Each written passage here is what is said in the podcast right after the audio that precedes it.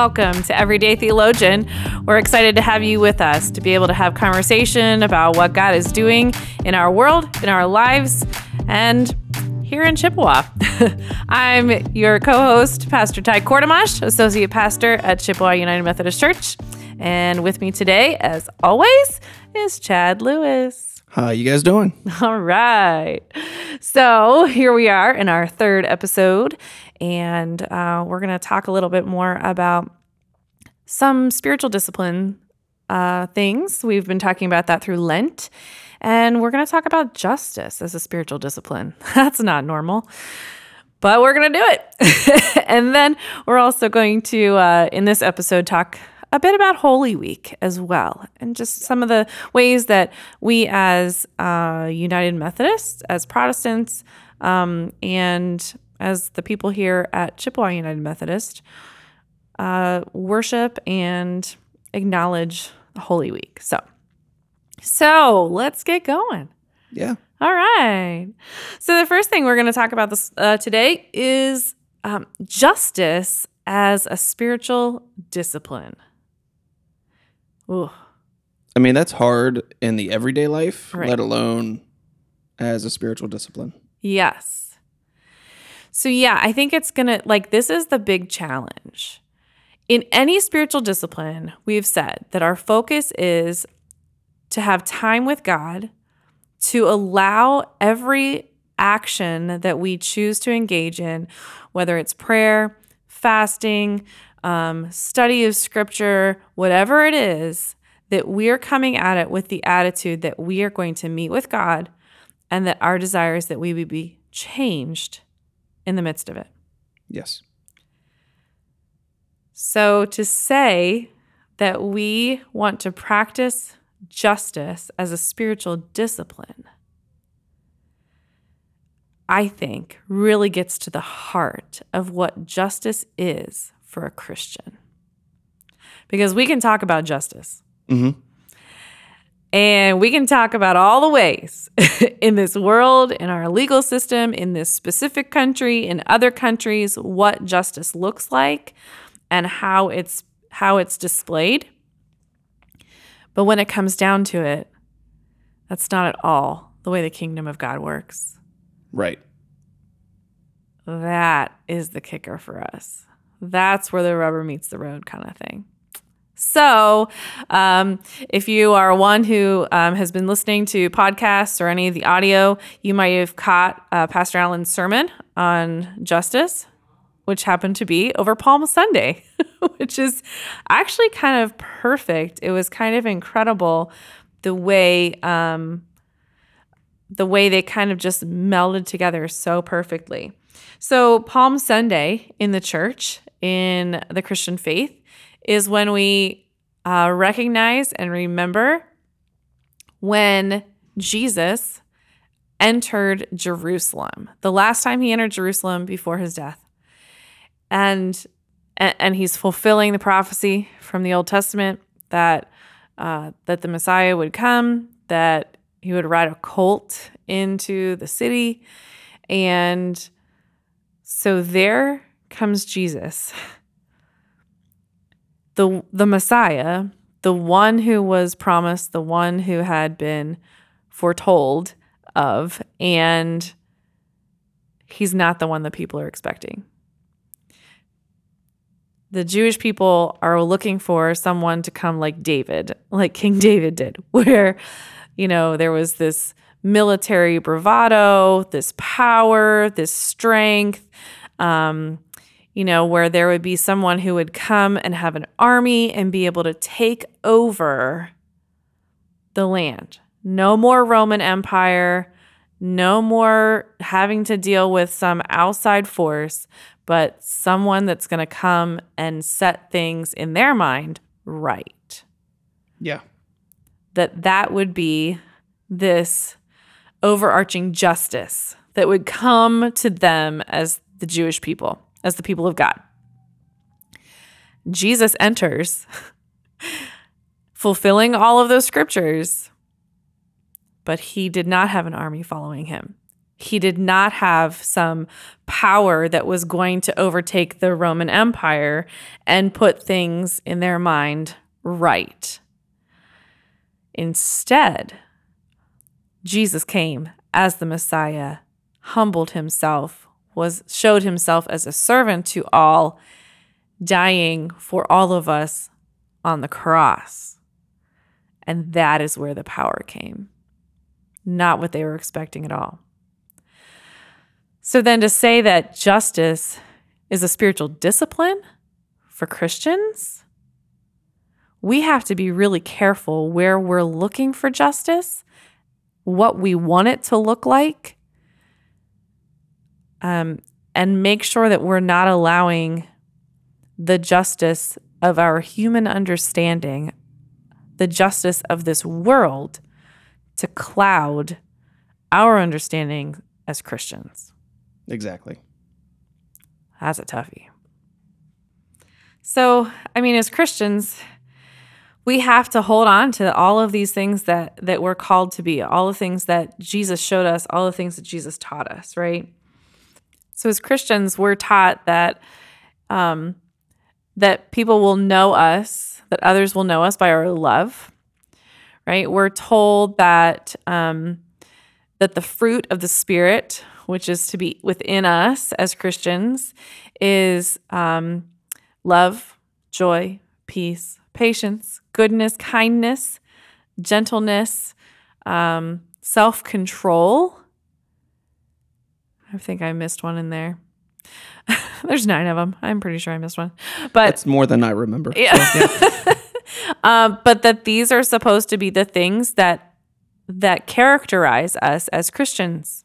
Right. So when we have these characteristics that are supposed to be who we are, our character traits, um, then whenever we start using our voice to be able to speak to important issues or to be able to talk about things that are going on in our lives, in our community, in our world, um, it's one thing to be bold with uh, a truth especially as it pertains significantly to Jesus and to the teaching of scripture. But if if our statements are not if our statements and our actions are not um, held together by those fruit of the spirit, if it's not held together by kindness and gentleness, then we need to be taking some steps back and and watching how our words and how our actions impact others. Yes, we should definitely be challenging um, the ways of this world. But if we're doing it in a way that comes across as being cruel, as a way that is unkind, that is unloving, then we are not witnessing to the goodness of the gospel, to the goodness of God, to God's love and grace the way Christians should be. So then, whenever we start to look at things about justice, that's when we really need to be able to take a step back and and observe for ourselves um, not only our actions, but we can look to those around us as well. And if we are looking at justice as a discipline, as a spiritual discipline, then we need to allow God to be transforming us in this process. I think a really great way that Pastor Allen was able to uh, pull out from his sermon the other week was that he talked about how mercy is a way that we care for someone, right? That we um, help uh, help them with food, perhaps, or uh, offer to just assist in some way. But Justice is asking the question why? Why are they in need of food? Why is there a, a, need in this way or that way? Why are people being treated one way as opposed to another? And whenever we look at at that question, then we also get to start to ask these questions about are there some systems in place that prevent people from accessing food? Mm. Um, And then what can be done? How can we do something about it? Because it's true, there, you know, this this world is um, broken. we like to say that in the Christian world, you know, that that this world is full of sin and and brokenness, and so not everything is going to work out perfectly for everyone. And we know because there's sin in this world, because, um, you know, we're not going to get it right as human beings because there are human beings who want nothing to do with God. And so there will continue to be things that will get in the way of, you know, what we might call a perfect system or a perfect world. Um, we can recognize that that that's a truth and that that's a fact. And so while things um, might never be perfect this side of eternity until Christ comes again in um, in eternal and full victory and power. That doesn't mean that we don't want to try, that we're not going to make an effort. Right. That we're not, you know, we want to be, as people of Christ, we want to say, because of my love, because of the love of God that is within me, I'm going to make every effort I can to help bring God's kingdom in some way here on earth. Because that's also what scripture says that, you know, that while God's kingdom is not fully here, there is still this uh, visible witness of God's kingdom and the difference in the kingdom of God as opposed to the kingdom of this world. So I, I may not be cha- able to change everything, but I'm going to do my part to try. Right? Yeah. I mean, we all have our own sphere of influence. Um, Sure, definitely. the people that we know, the people that we interact with, that we can make small differences every day. mm-hmm. Um, it it might not be changing the way things are, um, but it could be uh, helping to um, either empower or, uh, I I guess, as simple as being with somebody in a process to help make something easier. Um, and over time, things may change. Uh, I, I'm not necessarily convinced that justice is instantaneous. Oh no. Um, mercy, showing mercy, doing acts of mercy can be, uh, but justice is a process. Yeah, I would agree with that. Um, you know, we we, we started with uh, talking about Palm Sunday. Mm-hmm. Um, you know, the, the people that greeted Jesus were looking for their own idea of justice. Mm-hmm. in his arrival. Uh, what he brought was God's justice, the process that began reconciling us to Him. Mm-hmm. Um, and I'm I'm reminded of uh, Micah six eight as we talk about justice. Uh, it says, uh, "He has shown you, O mortal, what is good, and what does the Lord require of you? To act justly, love mercy, and walk humbly with your God." In other uh, translations, it may say, "Seek justice," Mm-hmm. um, which I like the. I like that better because it in, it implies that that is a process. Mm. Yeah, that's good. Um, I mean, in, in both translations here, it's, uh, you know, there there is this process, but there's also a responsibility on our part with it, Mm-hmm. um, and really understanding what justice is uh, for those around us and for ourselves. It's complicated. Um, and it it really takes time for I think each individual to process and to work out kind of what just like we have we have uh I guess societal ideals and standards that we're striving towards Sure. for justice um but really getting to the heart of justice uh, that that that's something that each individual needs to work on um which is why it's a spiritual discipline. Yeah, I was just going to say, and in that regard, it makes total sense why it's a spiritual discipline, right? That it's not because, so John Wesley talks about justice and this, um, these acts of justice as being something that is um, motivated by love, that love being the motive equals justice as a consequence. Mm, yes. Right? So if if we recognize that just as much as we need to be in prayer, just as much as we need to be studying God's word, all of these things are ways that we're engaging God and knowing God more. So, even maybe just a way of like absorbing even more of the love of God.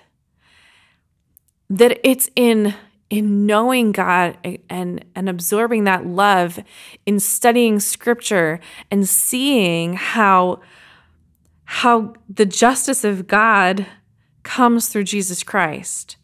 And when we recognize the acts of Jesus Christ and the love that is shown through through Jesus from God for the world, right? It's that then saying, "Oh, I am being transformed. My my character and my being is for love."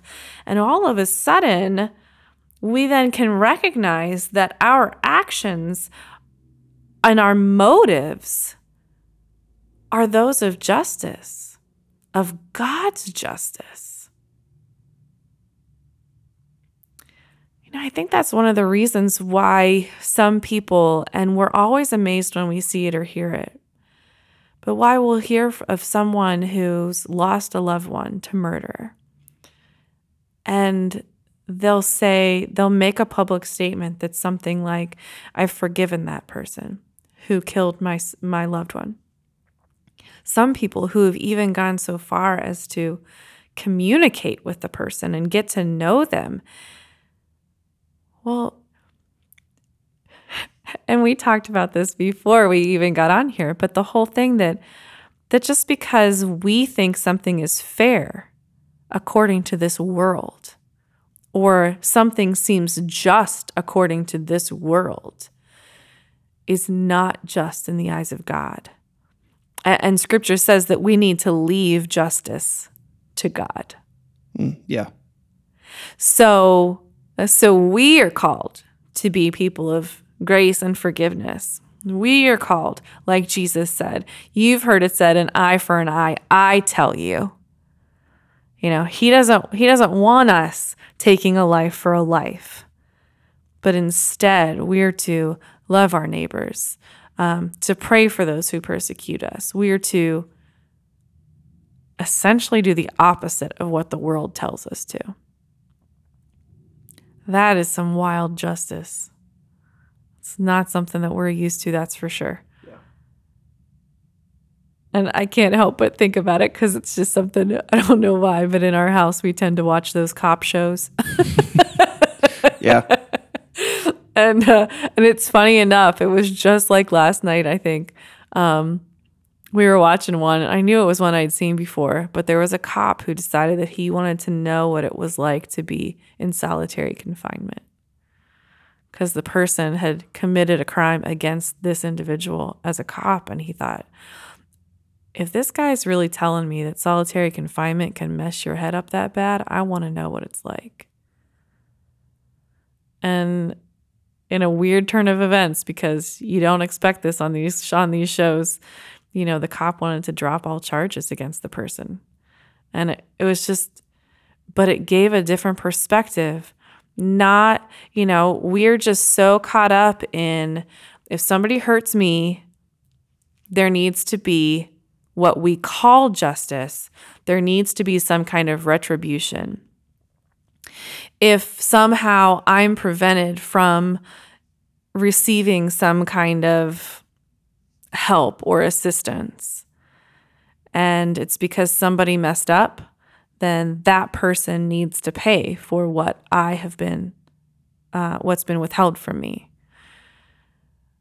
You know, it's why we sue people all the time. Mm-hmm. And that's that's not what God calls us to. That's not who Christ calls us to be. And that's a really hard place to be if if we're not motivated by love. So in that sense, justice is about redemption and a restoration, not retribution. Yeah. Yeah. I mean, we we kind of see this play out not just in like cop shows, but like movies all the time, right? Mm-hmm. Uh, especially more superhero or uh, anti-hero movies, right? I'm I'm thinking uh, like Batman or The Punisher or uh, what's that one that um, Denzel Washington's in? He's in a bunch that are all like the same. I know, right? but these this idea of someone taking justice in their into their own hands, Yeah. um, and it it's usually played out in an hour and a half to two hours of just a violent beat 'em up movie. Mm-hmm. And I, I think I think it's really easy in that regard for that narrative to uh, just kind of penetrate what we consider right and wrong within society. Um, and then we even we even got the the, the term justifiable. So if someone's been wronged enough and they seek their own justice, I guess that's right. Whereas God says, don't take a life. Right.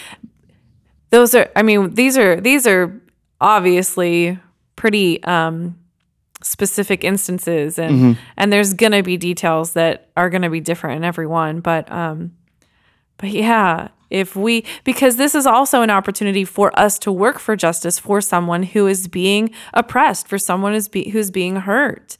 Um, why aren't we doing more to get people out of dangerous situations so they never have to feel like they are justified Right. in responding?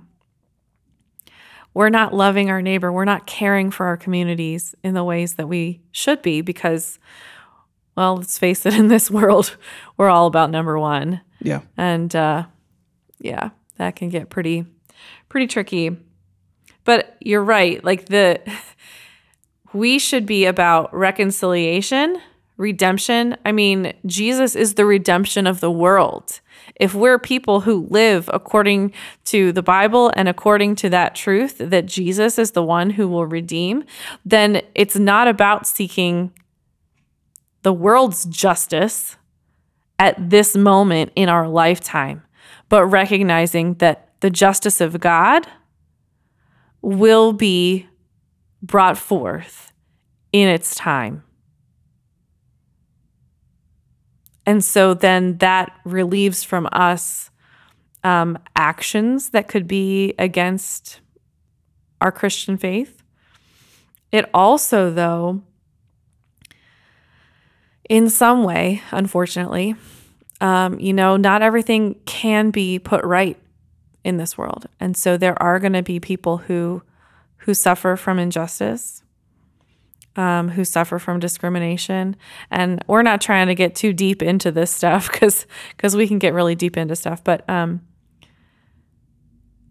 but as much as I hate to say it, there are those who won't see um, justice according to this world in their lifetime, who haven't. Right.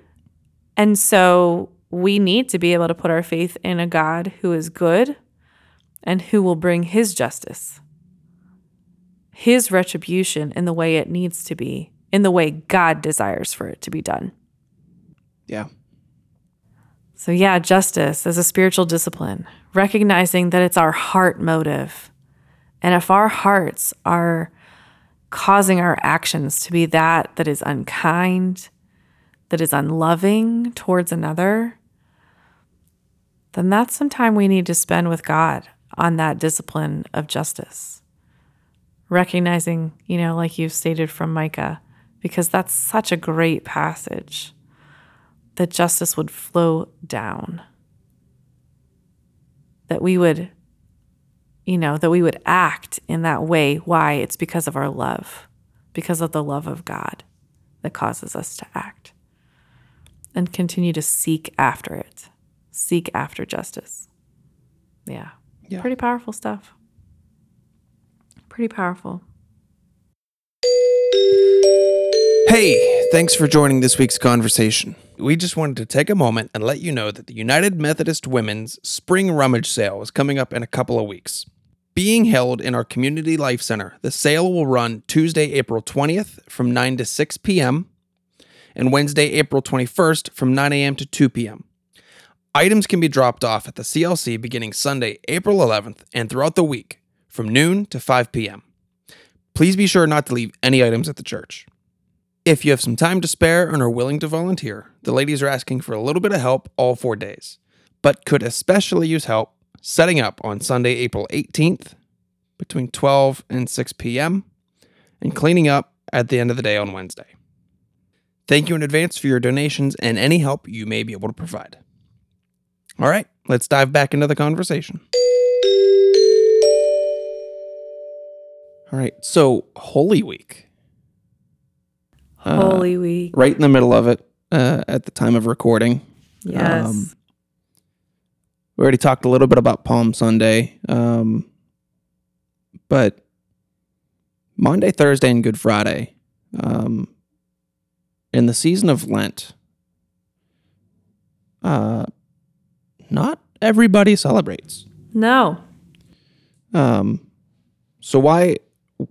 What is important about Monday, Thursday, and Good Friday, and why do we as Methodists, um, as do some other denominations, choose to remember and celebrate these two days right before Easter?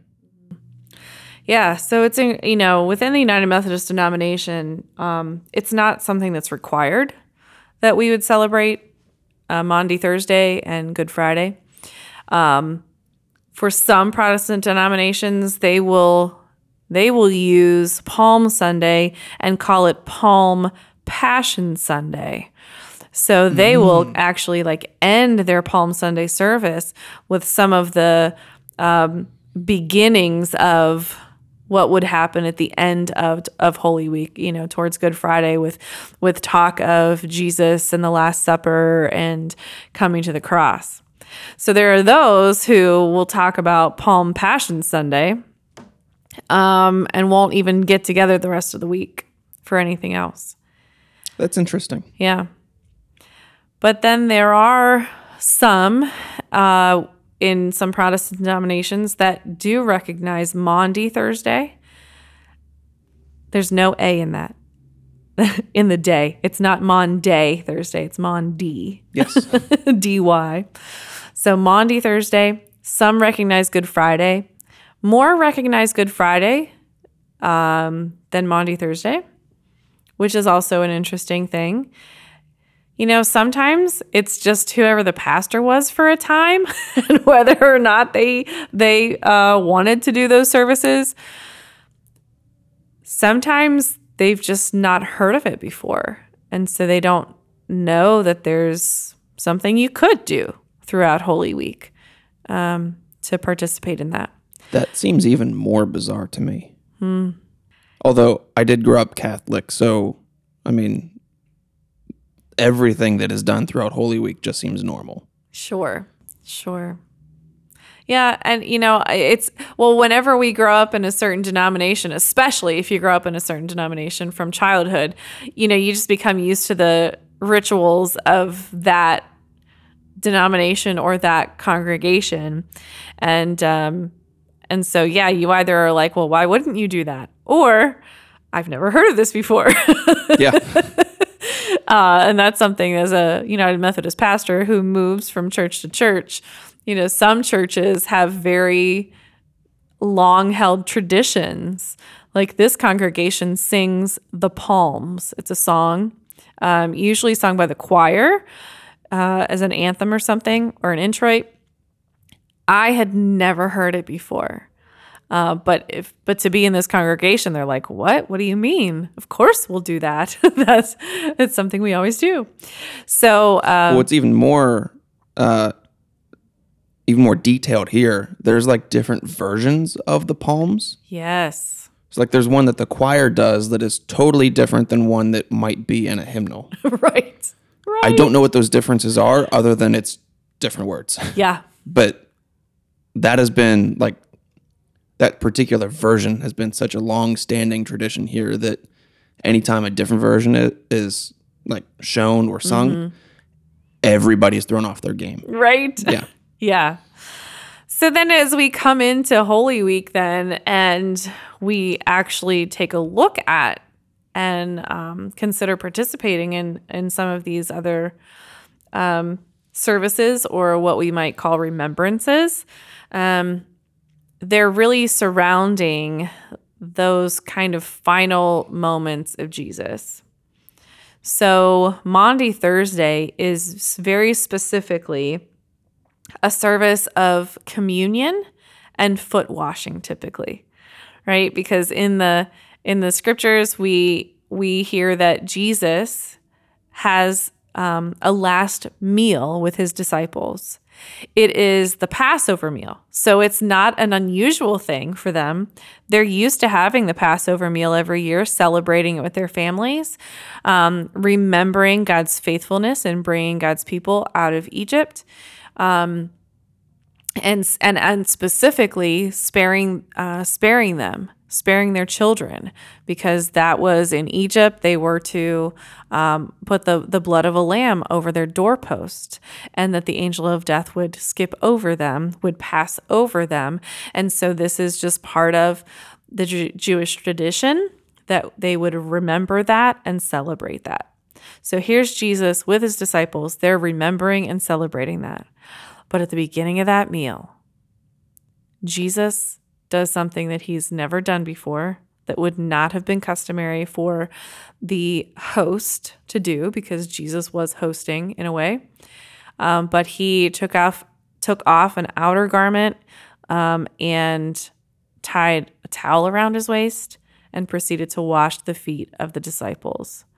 And they were all weirded out. Like, what is going on? Why are you doing this? Don't do this. You don't need to wash my feet. And he said, I need to do this. You need to let me do this because I've come to be a servant to all. And this was like one of the biggest lessons for them that we're to serve one another.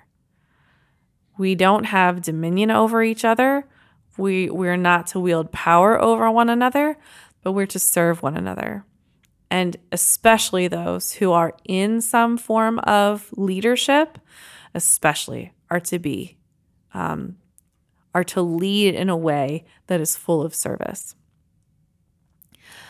People don't like having their feet washed. Not at all. I, I totally understand the disciples' confusion. Um, in my time working with the youth group, uh, I like to make sure that we had a uh, a seder time together. Um, usually the Sunday right before Easter, because that's when we met. Um, and I liked to add some foot washing before we went up and did the traditional, um, you know, seder practice or Seder, which is that Passover meal. Yeah.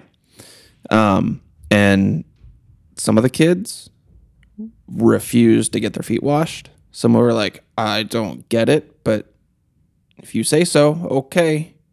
Um, I think most of them, though, just didn't want others to see their feet. Okay. I mean, um, I know some people just don't like having their feet touched. yeah. Um, so it, it it is a, in my experience, it is an incredibly powerful moment. Uh, to just be able to serve each other in that way. Um, it it breaks down. Oddly, it, it breaks down some barriers between people. Um, but it is incredibly awkward, especially when you're like, okay, we're gonna do a feet washing now, and the whole room gets silent. Yeah. Yeah. Yeah. I, I totally understand the, the that momentary discomfort and, Yeah. and confusion because it still happens today. Oh, it totally does. And you're right. People just don't want their feet touched. They don't they don't like their feet. They think their feet are ugly, whatever. Um, but there is that holy intimate moment. And I think that's something that people don't realize will happen. Um, or maybe they do subconsciously, because it is such a it just feels like such a subservient type of thing. Yeah. And but then to recognize that someone is doing this out of love for you is extremely powerful and transformational. It's a really incredible thing. So so Maundy, Thursday, there are some services that, you know, some churches will do a foot washing service. Mm-hmm. And, uh, but then there are those many who don't want that. Um, and so they'll focus more on the Last Supper, the communion aspect of it, where Jesus gives those, um, those important words, those life changing words of adding these pieces to a, a meal that's that never changes. You know, it's a meal that's the same every year.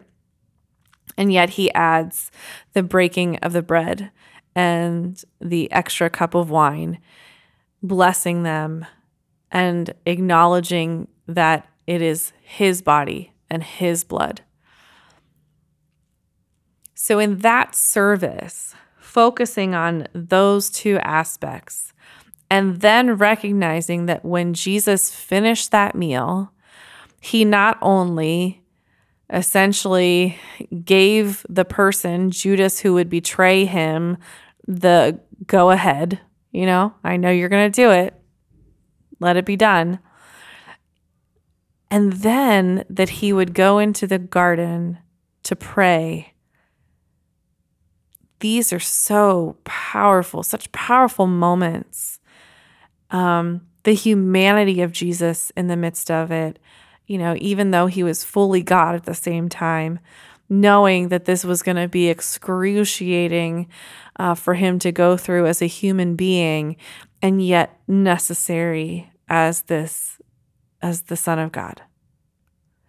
Um so th- that's a that's a pretty powerful time to that a time of worship a, a time of remembrance not everybody does it, but you know, that, but that's so that's one of the things that we do. Um, and then the next day we come together again on what we call Good Friday.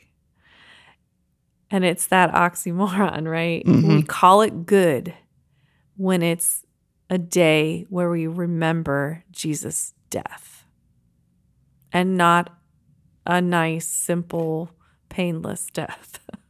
not an instantaneous death, but one that is full of beating, bruising, every possible excruciating pain that you could ever imagine.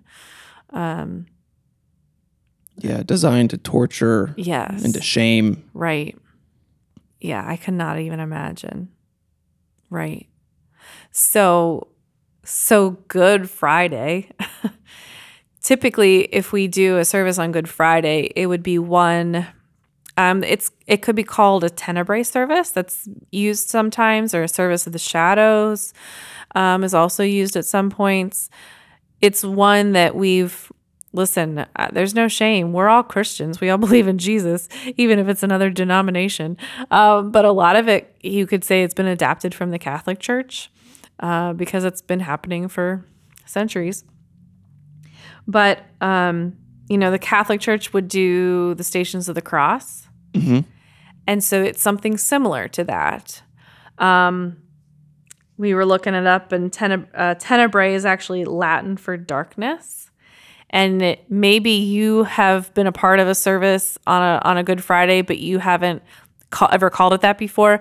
Um, but maybe it's something similar that you've experienced, though. So so typically, it's reading scriptures that um, are of you know Jesus being arrested, uh, going to the trial, have being beaten, um, uh, having the um, you know the soldiers um, mocking him, and all of those kind of things. All of the things that are leading up to his actual death on the cross.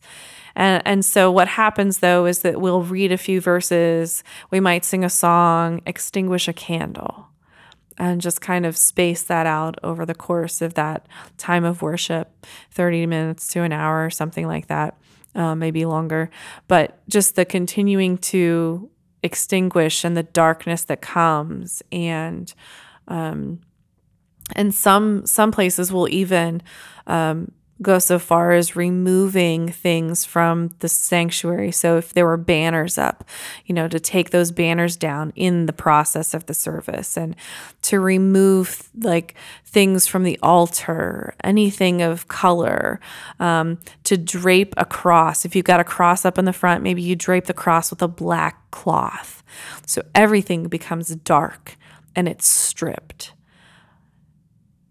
and it just leaves people in that darkness and that silence to just ponder what happened to Jesus, all that happened. Just kind of leaning in and and sitting with that. Yeah, those are those are really powerful services. Um, we used to have uh, someone in the church uh, owns a whip. Hmm. And as we read the scripture, we get to the portion of Jesus being whipped. Um, we used to have them crack the whip out uh, right outside the sanctuary in wow. the welcome center, and so that just kind of reverberated through the whole the whole space. Mm-hmm. Uh, just another level of right. I think we've done before. Um, having a cross up front in addition to what's normally there mm-hmm.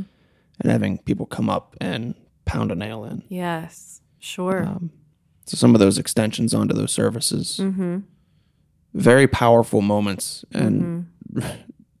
definitely designed to have the attendee really reflect on the gravity mm-hmm. of that day.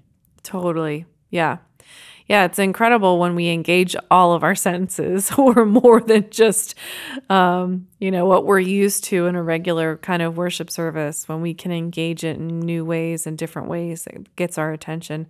How that it just affects our whole being, mm-hmm. and uh, really makes something a lot more powerful. Yeah. So then, in you know most Protestant traditions, we don't do anything on that Saturday uh, between Good Friday and Easter. In the Catholic Church, they do typically have an Easter vigil. And um, I even know only because my sister in law became Catholic as an adult. And so she actually joined the church that during the Easter vigil, which was, you know, that's that's a pretty special thing. Yeah. Um, that she had gone through her catechism for a couple months beforehand, and it was at that Easter vigil, the Saturday, that Holy Saturday, where she joined the church. Of course, it was really late at night, um, which I always like to give her a hard time about, but uh, but we were still together, and and what a powerful time and a really really special way for that to happen. So. So, yeah, most Protestants don't usually do anything on that Saturday, but then Sunday morning is like all out, you know, we don't hold back.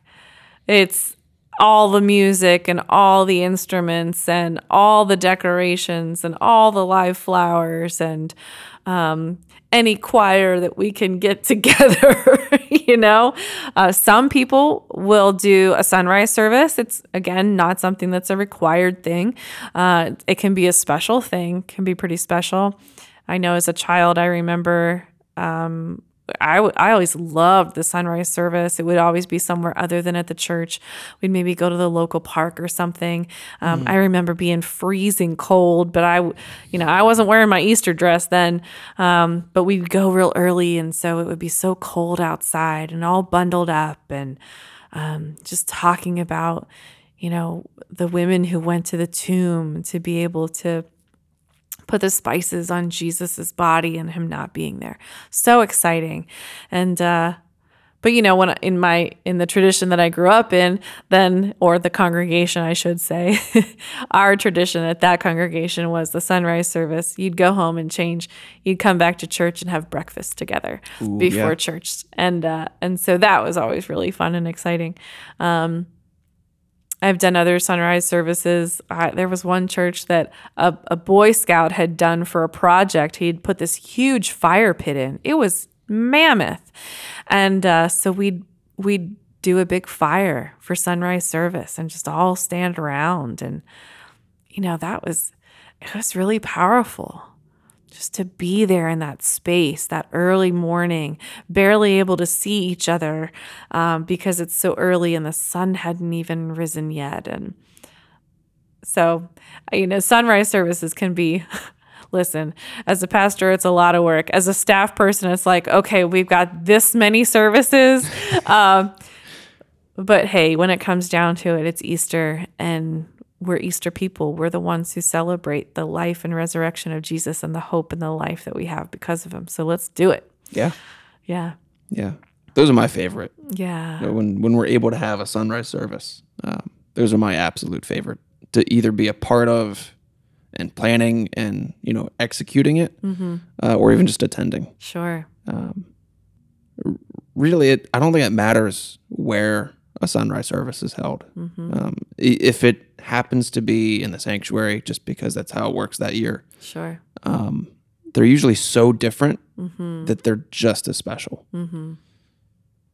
Yeah. Yeah, you're right. I would agree because yeah, there's there's just something about a sunrise service uh, that makes them pretty powerful. Yeah. And, then you come back and celebrate with everybody else with the Right. with the the grandness that the normal services. Yeah. Yeah. Pretty incredible. But Easter is all about the very life of Jesus, the fact that God raised him from the dead, that there is there are no bones anywhere. There's no relic that we can go and visit. No, he is alive. He is alive. Um, he is our hope. He is our life. He is our light. And that that is that is who we are to be. And that we are to be proclaiming that every day, not just on Easter, but every day.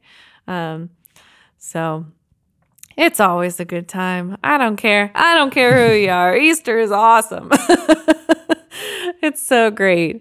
And again, there's all kinds of traditions. You know, nothing that that is set and mandated, but every congregation has their own traditions. Um, I, you know, I could go through every church that I've been a part of and, and pull out their tradition for Easter. And that's got to be close to eight or nine churches at this point um, in my life. But it, every single one of them, though, it is just full of joy and Yeah. excitement that they get to participate in that. So, pretty cool. Pretty cool. So, that's our Holy Week, right? That's from Palm Sunday to Easter Sunday. And so I hope that you who are listening have um, been able to take part in that.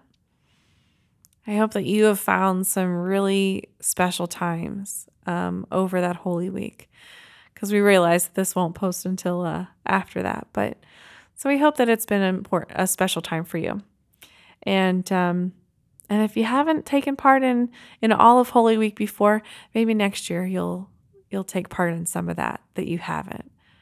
Um, just to just to see what it would be like Yeah. to take that extra time. Hmm So, with all the spiritual disciplines, with Holy Week, and and all that is involved there, uh, we're just praying that you are finding ways to seek God and to allow God to be present with you, see where God is, and that you would um, every time that you're coming to prayer, every time that you're seeking seeing yourself in worship, every time you're reading scripture, whatever it is, that you're coming with that attitude that you are ready for your heart and your life to be changed by the power of God.